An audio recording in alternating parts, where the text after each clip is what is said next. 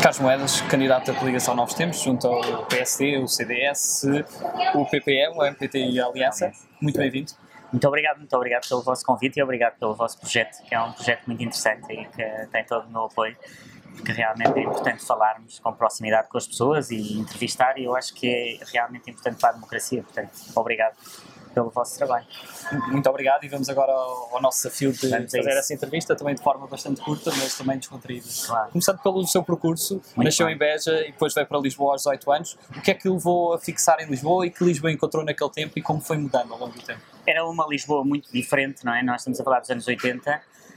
Eu chegava do Alentejo, cheguei aliás no barco do Barreiro que chega ao Terreiro do Paço, e ver aquela grande cidade que para mim era o centro do mundo, para um jovem que vinha do Alentejo naquela altura. E portanto Lisboa marcou-me imediatamente pela luz, pela beleza, pelas pessoas, e depois realmente radiquei-me a partir dos 18 anos em Lisboa. Viajei muito pelo mundo, estive noutros países, mas acabei por fixar sempre em Lisboa e, sobretudo, nunca mudei de bairro. Vivi sempre aqui em Campo de Ourique desde 1988. E aproveito que, como estava a falar do Barco do Barreiro, há aquele fado conhecido, o fadinho alentejano, em que diz exatamente quando cheguei ao Barreiro, Lisboa estava fechada. Exato, Lisboa está mais aberta agora? Também há... mundo, obviamente Lisboa está muito mais aberta do que nos anos 80. Os anos 80 foi o começo dessa abertura.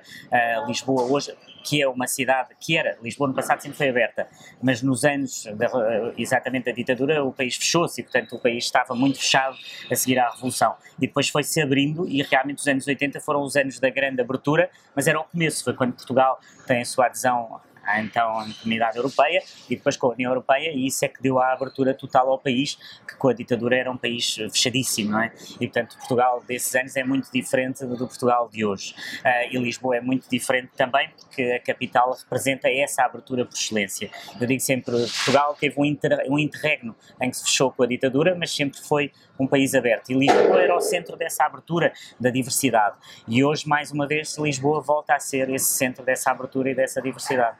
E de forma é que o seu currículo, não só académico mas também profissional, e a sua experiência também política no governo e também na Comissão Europeia, o capacita melhor para desempenhar estas funções? Eu penso que é essencial ver o que é que hoje é uma cidade.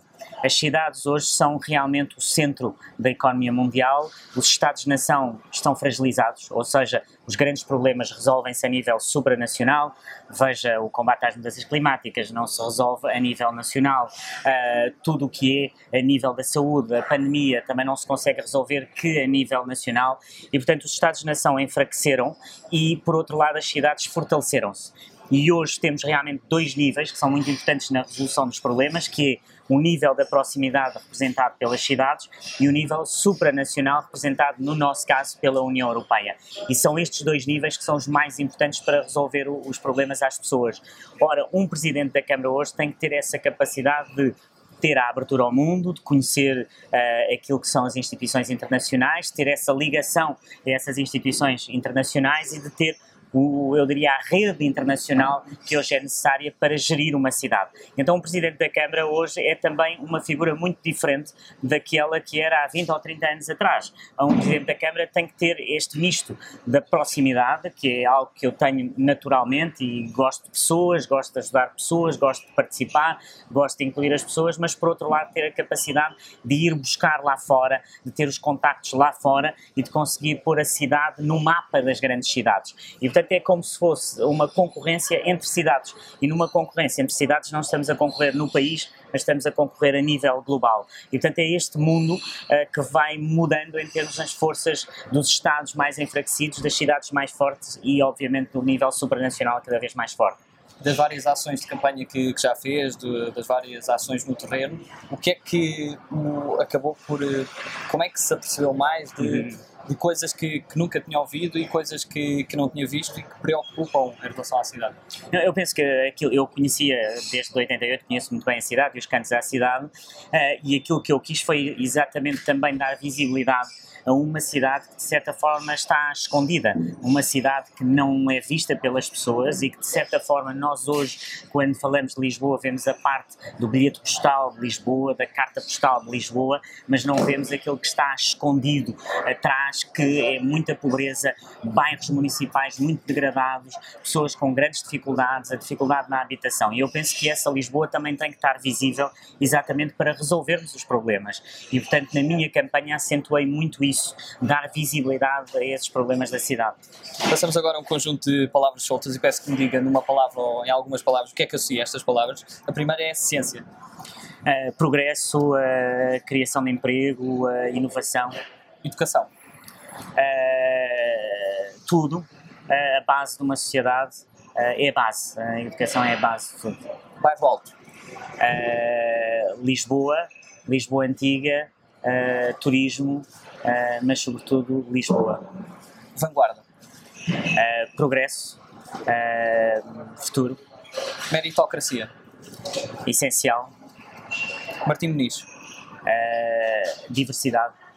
Associativismo. Cooperação. Cultura. Cidade. Trotinetes.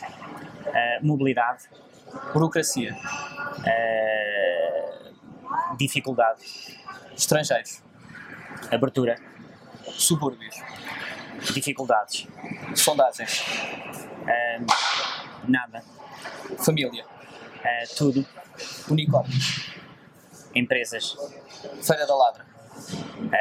Tradição. Jovens. Futuro. Segurança. Proteção.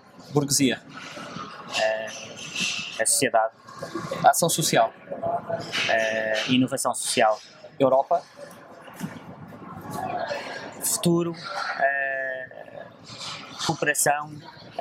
Diversidade. Tudo isso. A Europa é tantas coisas. É difícil só uma palavra. E se pudesse resumir numa palavra Lisboa, palavra escolhida? Uma palavra para definir Lisboa. A luz. Muito obrigado, Carlos Moedas. Muito boa sorte com a sua candidatura.